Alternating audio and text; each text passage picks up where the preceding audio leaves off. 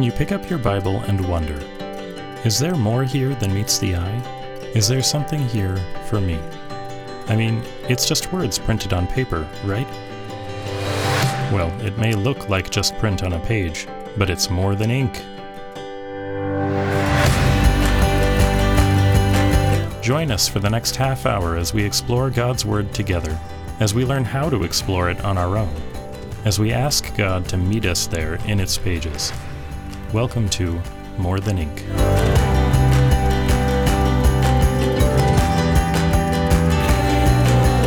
Ah, hey, did you see all those sheep walking through town this week? I week? sure did. Did you notice Pretty the cool. shepherd? I did. Yeah, he was out in front He was leading out them. front leading, and they listened to his voice. He was talking to him. Yeah, and you know that has a connection to what we're reading today in John 10. Mm, John 10, the good shepherd. The Yeah. sheep know his voice and they follow him. Today, Today, more more, than than, ink.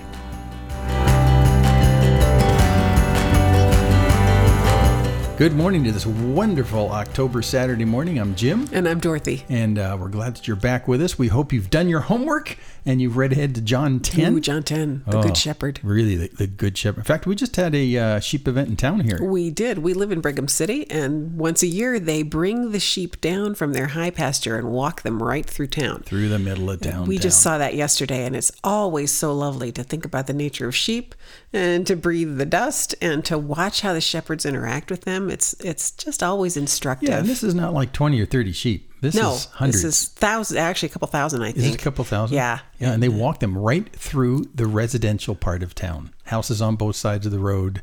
it's very fun. I always Main spend Street. a day ruminating on the nature of sheep afterwards and, and Yeah, the nature yeah. of shepherds. So we, we we got our we got our sheep stuff down today, and we're going to look at shepherds and sheep and all that kind of stuff. But it is interesting that in this particular case, if you're gonna if you're gonna take a thousand, couple thousand sheep through town, you don't drive them.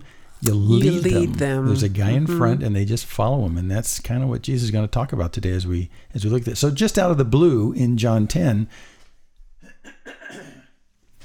in, in John 10, Jesus just starts out with something that they all know so well. They know sheep, they know shepherds, and so he just launches right into that without really making a connection up front, but he eventually gets there. So let me just read for you. The- Okay. He just jumps right in something that they know. He, he's taught. He's like I call this Captain Obvious. He's telling him something that they know so well, but he's going to make a point with it. Okay, but wait, before you start, maybe let's let's just remind people that we just finished chapter 9 Right. and the chapter division is not John's inspired word. Exactly. So, in John's mind, this follows immediately, logically from what he had just told us about uh, the blind and and I came into this world for judgment to separate the seeing from the not seeing, the believing from the not believing. Right. And so he's um, he's talking about himself. And so, while it doesn't seem to be an apparent connection, It it is. is. So, so maybe that's one of our study techniques. Is, you know, sometimes just ignore the chapter cha- um, right changes. right and always ask yourself the question when you're reading like a whole gospel how does this relate to what went before what what was just being being told to me uh, what is going to be repeated? How does this connect to that? Yeah, because you know ma- many people may not realize that in the original manuscripts, when the when these were written down on Mm-hmm. papyrus, there were no chapters and there were no verse numbers. Mm, right and There- not even punctuation There were no periods. right right so, so, so you get to, I mean, just pretend that there, none of this stuff is there, and it's just a continuation of the previous one, because that's the way it was written down. Mm-hmm. Right. Okay, so let's jump into it. And okay we'll- and the conversation had been about the pharisees About the Pharisees. who regarded right. themselves as the shepherds of israel The shepherds, the shepherds there of. Israel. Okay. That's all my introductory Is that thoughts. enough? Are we, are we ready now? Are we ready? Okay, go ahead One, two, three. Here we go. So, chapter 10, verse 1. So, truly, truly, this is Jesus talking. Truly, truly, I say to you, he who does not enter the sheepfold by the door, but climbs in by another way, that man is a thief and a hmm. robber. But he who enters by the door is the shepherd of the sheep. To him, the gatekeeper opens, and the sheep hear his voice, and he calls his own sheep by name and leads them out. That's what we just saw. We saw shepherds mm-hmm. leading him through town. And when he has brought out all of his own, he goes before them, and the sheep follow him, for they know his voice. A stranger they will not follow, but they will flee from him, for they do not know the voice of strangers. And then John explains to us this figure of speech Jesus used with them, but they did not understand what he was saying to them.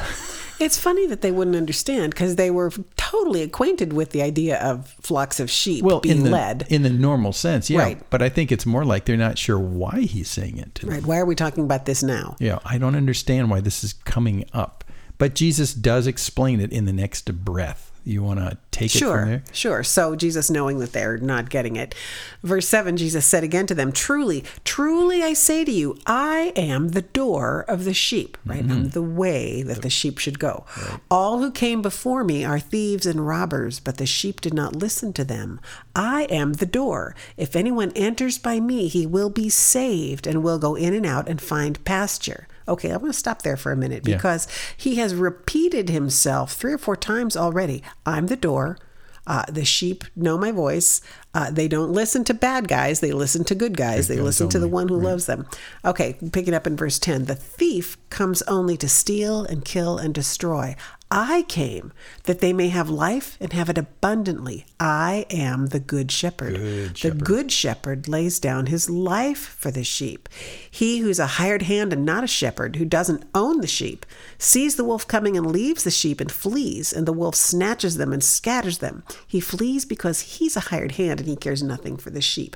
I am the good shepherd. I know my own, and my own know me. Okay, I want to let's stop a there good for a second. Yeah. Go ahead. No, go ahead. You had something to say? I always have something to say. he, he makes this amazing contrast between himself as the good shepherd and thieves and robbers and hired hands. So, you know, And so, of course, the people are saying, okay, I know why you're Who's who? talking about this. If Right. you're the good shepherd, then who's, who's the, bad, shepherd? shepherd? okay, so a thief is somebody who sneaks in in the dark and steals. Right. under cover of night or by fraud. A Right. robber is somebody who will confront you in the broad daylight and just take your stuff. Mm-hmm. And a hired hand is somebody who's only in it for the job. Right. So For his pay. at, at this point, I started thinking when I was reading this of, of Ezekiel 34, where Ezekiel is talking about the shepherds of Israel. And now the religious leaders of Israel, the Pharisees, the, Pharisees, priests, yeah. regarded themselves as the shepherds of Israel. So I want you to just listen. That's what they're supposed to That's be doing. That's what they're supposed to be doing. So listen to Oh, Ezekiel and I, 34. I might add an add to that. A shepherd seldom owns the oh, sheep. Oh, right. A He's working for somebody else. Working for someone else. So his his job is to take care of someone else's property. Right, right. As if he was the owner himself. exactly. Okay, so listen to Ezekiel 34. I'm going to read about three or four verses. Son of man, prophesy against the shepherds of Israel. Prophesy and say to those shepherds, Thus says the Lord God Woe, shepherds of Israel, who should have been feeding the sheep, but they're feeding themselves. Should not the shepherds feed the flock? You eat the fat and clothe yourselves with the wool. You slaughter the fat sheep without feeding the flock. Those who are sickly, you should have strengthened.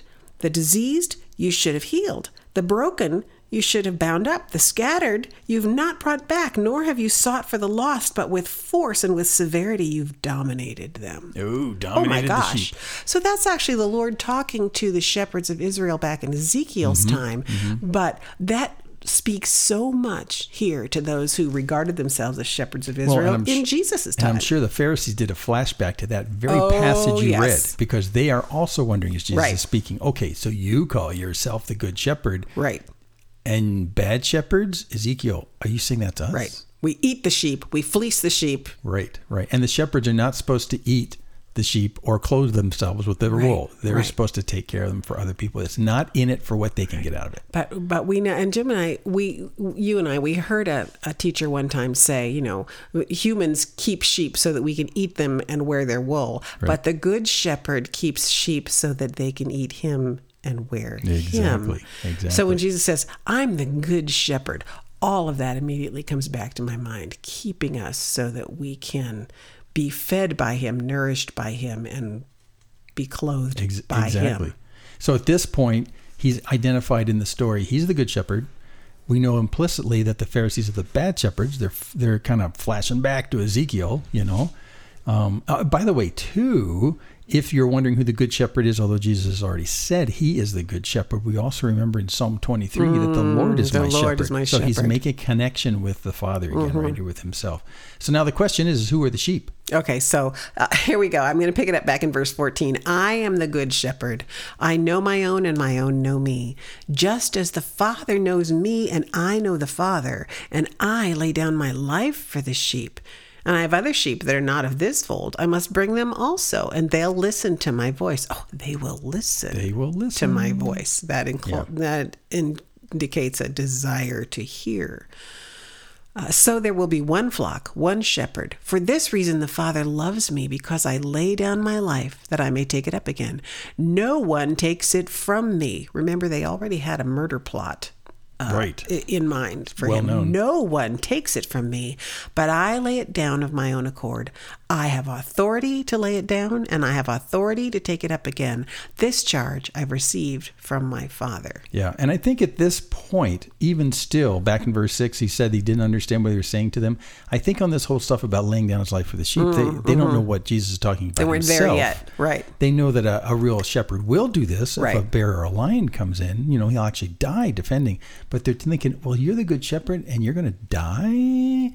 I think this is an investment in the crucifixion time so that Mm-hmm. when they actually did see him die, you know, this, this conundrum in their mind, which would be, well, if he's the Messiah, he can't die. And then someone might say, remember that day he talked about the shepherd Mm-hmm. and the sheep? It said he would lay down his life. Is this that? Well, and it's also a veiled reference to knowing that the, the leaders already had a murder plot working against him. He Right. says, You guys think you're going to take my life, but I'm rather going to give it. I Exactly. lay it down willingly, and I will take it up again. And I you will will not have it- the last word. I'll take it up again. So again, the expectation at the crucifixion, you know, th- this this whole parable right here, it's not really a parable, but this example, this illustration might have been the key for the them understanding why he was on the cross.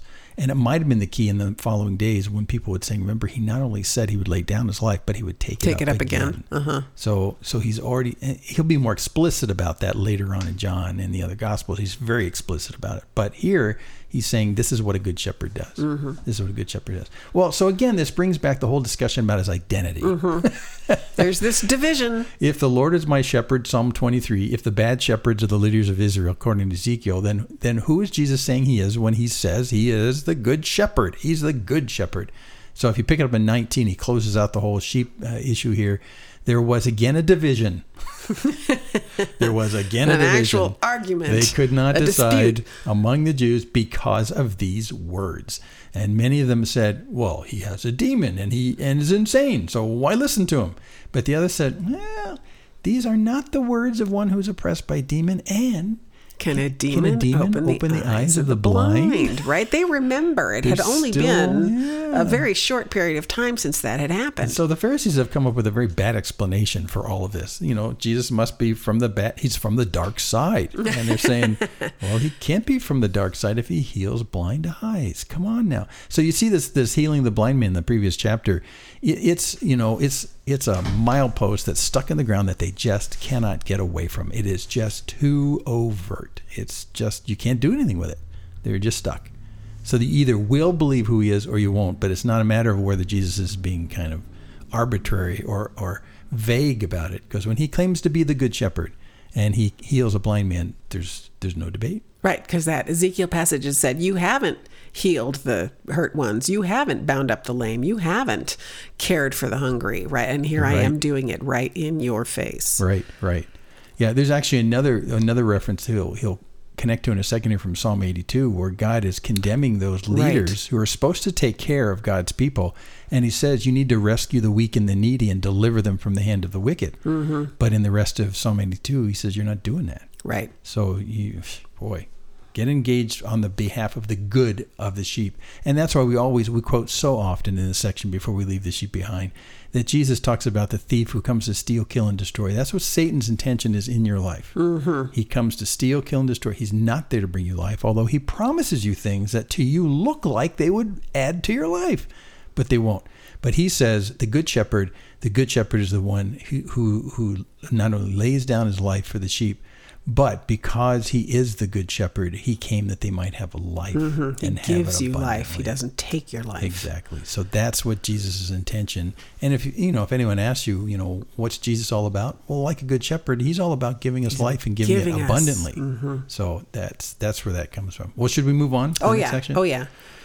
So verse 22, at that time the feast of dedication took place in Jerusalem and it was winter. Okay, so that's actually the feast of Hanukkah, Hanukkah. right? The the rededication of the temple after the period Yeah. of time where they had run out of oil. And that's back in the intertestamental period. There's very little biblical reference to it. This might be one of the very few. Yeah, it might be the um, only one. I So think. I don't want to elaborate that, but John tells us this was in the wintertime, and so Jesus was walking in the temple in the colonnade of Solomon. So the Jews gathered around him and said to him, How long will you keep us in suspense? If you're the Christ, tell us plainly. Okay. Tell is, us this is another head smack moment. Like, haven't I told you enough? Tell us plainly.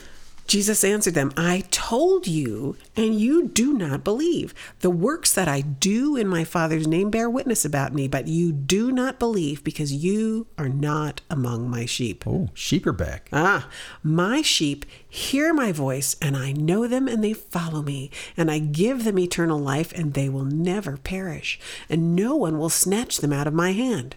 My Father, who has given them to me, is greater than all, and no one is able to snatch them out of the Father's hand. I and the Father are one. Ding, ding, ding, ding, ding. Oh. So they pressed him for an answer to tell them plainly, and he gave it. tell us plainly. And his first response is, I have. And he has. And I'm going to tell you again. And he says, and if that's not good enough for you, how about the works I did? Mm-hmm. Those are witnesses to me as well. So what what is it you're missing through? So we come back to this point that it's not a, an inability to hear; it's an unwillingness. It's an to hear. unwillingness. and that's just that's just a really big deal. And in fact, the unwillingness is a characteristic of sheep that are not his, and that's an interesting thing. Yeah, that's Yeah. interesting. You know, we talked about all those sheep that we saw coming through town yesterday, and they all have markings on their back so that they can tell them apart. But they have Right. identified themselves as one flock when they're being led through town that way, and they hang together. I watched, uh, standing on the sidewalk, I watched one or two of them sometimes come off and chase down a little weed that was growing in the cracks.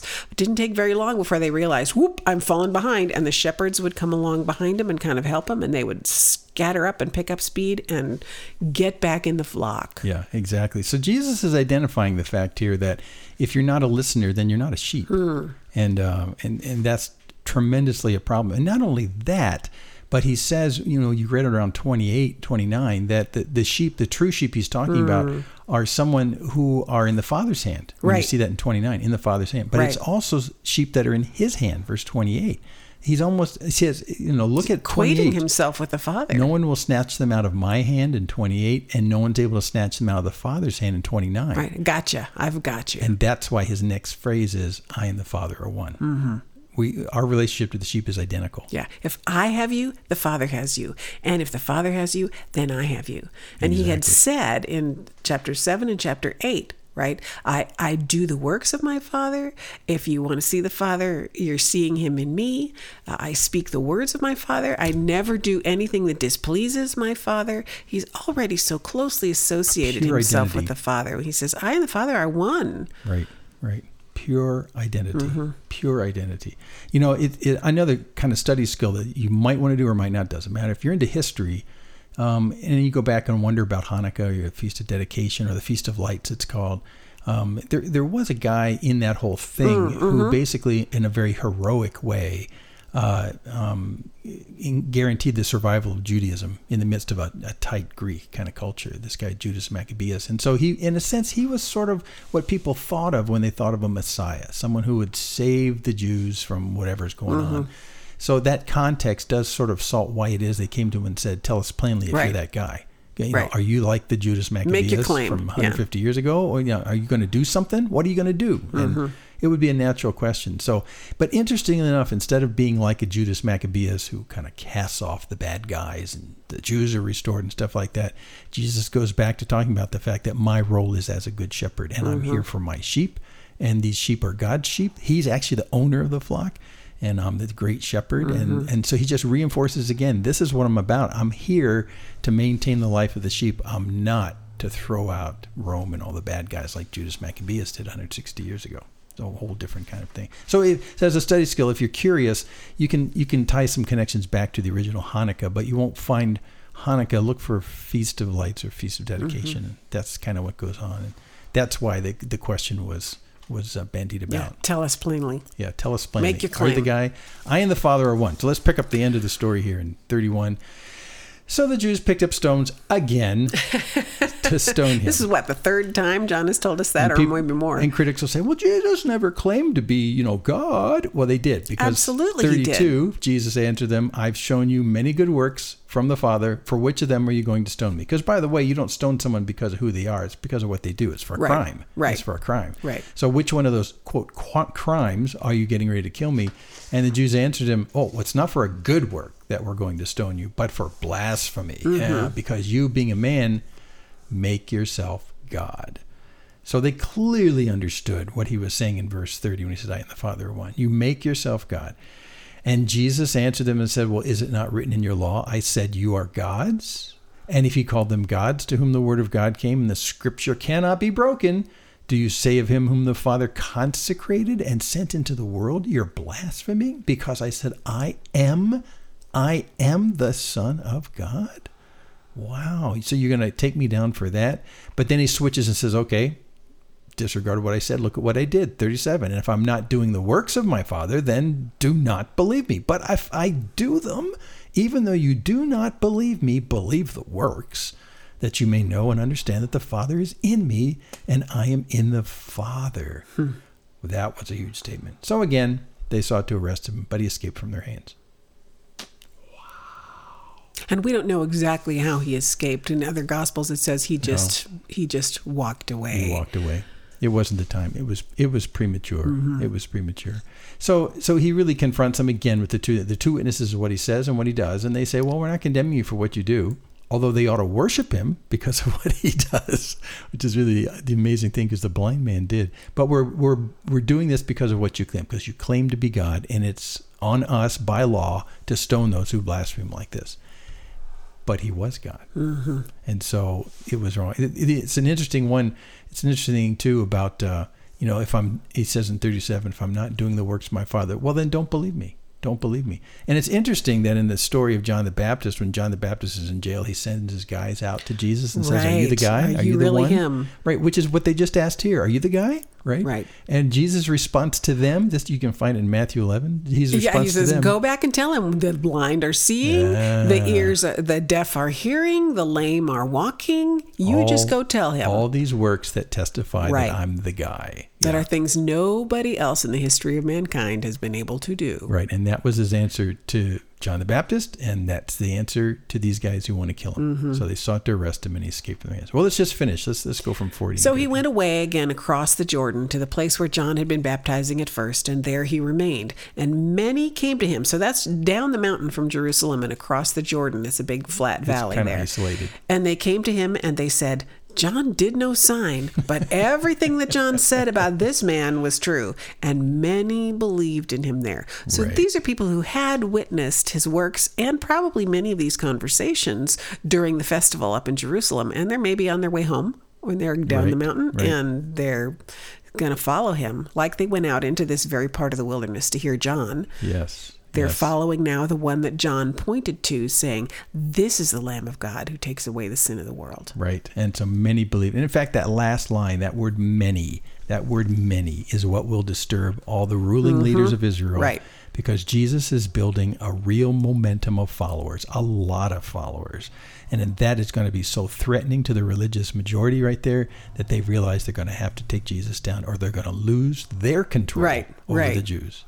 That many, many. But they're believe. not doing anything to compete with him in terms of what they are doing, what they're producing. He is simply doing the works of the Father, which is drawing the people who are seeking God. The sheep who are after God recognize him in the shepherd, the They heard shepherd. his voice and they know him. and they know him. They said, This must be the guy. and they believed him and Mm-hmm. that's and this is the groundswell where jesus goes very public at this point and and because of this very public momentum with the people he's a target to be killed and that's going to start dominating the narrative in a little bit here next week we go to john Oh. 11 Speaking of dominating the narrative, you know, just when you think you can't do anything bigger than healing a blind Mm-hmm. guy, and you know, for the last couple chapters, that's caused a lot of stink with a lot of people. Like, you know, only God does that. Mm-hmm. Just when you think you can't do something even bigger than that, He does something bigger than that Mm-hmm. in John 11, making it unmistakable who He is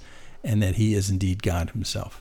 So don't well, miss John 11. in an utterly hopeless situation. Because, Exactly. like in John 9, where the man born blind had been allowed to experience a whole lifetime of blindness, specifically for the glory of God, he will deliberately and consciously allow Lazarus to not only be sick, but to die. to die. And we'll talk about that because at first glance, that's really disturbing. Mm-hmm. Would God actually go to the lengths of allowing you to suffer under a physical ailment for a long time Mm-hmm. for his purposes? I mean, does that sound right? Does that sound fair? Isn't God in the business of healing us from these things?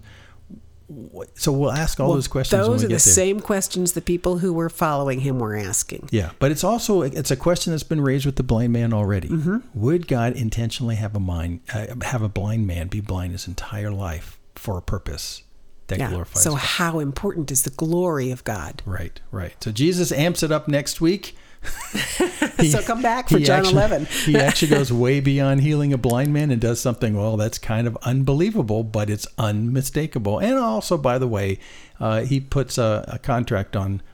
Right, because the, the head. religious leaders say, "Oh, look, the whole world is going after him. Now we really have to do something. We have and to do so something. We have to kill Lazarus too." You have to kill Lazarus because he's a real problem. Anyway, you'll, we'll see all that next Come week. back so, next week. So make sure you read John 11. It's just a, it's an astonishing chapter, and I, I believe the entire chapter is all about the raising Lazarus. and read it with your eyes open to what you've already seen and heard. Right, exactly in the context. So I'm Jim, And I'm Dorothy. and come back for us next time. Thanks for being here today More for Than More Than Ink. Ink.